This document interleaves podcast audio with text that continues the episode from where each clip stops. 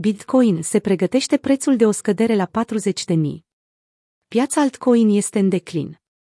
Bitcoin a avut parte de o mișcare foarte volatilă pe parcursul sesiunii europene de astăzi, în timp ce momentumul bullish a fost invalidat de urși, aparent aflați în control asupra structurii. Bitcoin riscă să piardă zona de cerere de la 44.000. Datele colectate astăzi de FTX arată că paritatea BTC-USD a testat nivele despre care analiștii tehnici spuneau că trebuie să ofere suport. După o închidere a lumânării de o săptămână atât sub media mobilă a ultimelor 50 de zile, 50 MEA, cât și sub media mobilă de 200, 200 MEA, paritatea activului digital arată din ce în ce mai slabă în eforturile de a recupera aceste indicatoare pe post de suport. Pentru Michael Van de Pop, intersecția bullish a celor două medii mobile, cunoscută și sub numele de Golden Cross, încă se afla în cărți. În orice caz, analistul a precizat că nu există nicio certitudine că un rezultat bullish va avea loc în urma evenimentului.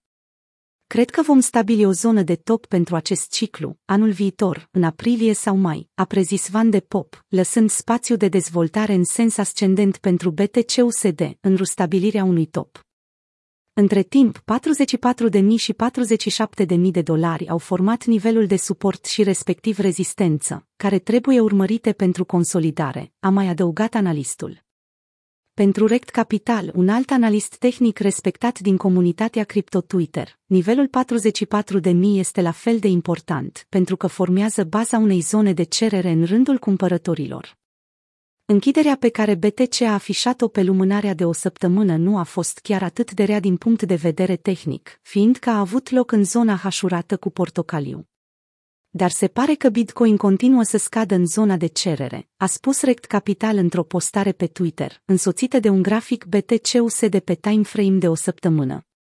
Acestea fiind zise, zona de cerere încă nu a fost pierdută. Atâta timp cât ea este susținută, BTC nu va scădea la 40 de mii. Cardano a pierdut 12% în ultimele 24 de ore.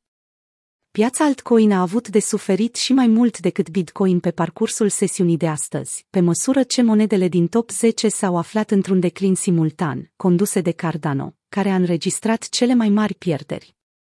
Multe monede altcoin au avut parte de o închidere favorabilă a săptămânii, care indică faptul că vor avea parte de retestări ale suportului. Pe vremea asta, retestările nu arată prea bine, iar monedele riscă să-și piardă nivelurile de suport. Dar ne aflăm la începutul săptămânii. S-ar putea ca până la urmă să fie doar o creștere normală a volatilității, a mai adăugat Rect Capital. Între timp, Scott Melker a încercat să diminueze îngrijorările cu privire la eșecul dominanței Bitcoin, susținând faptul că noile monede altcoin își diluează în mod artificial poziția.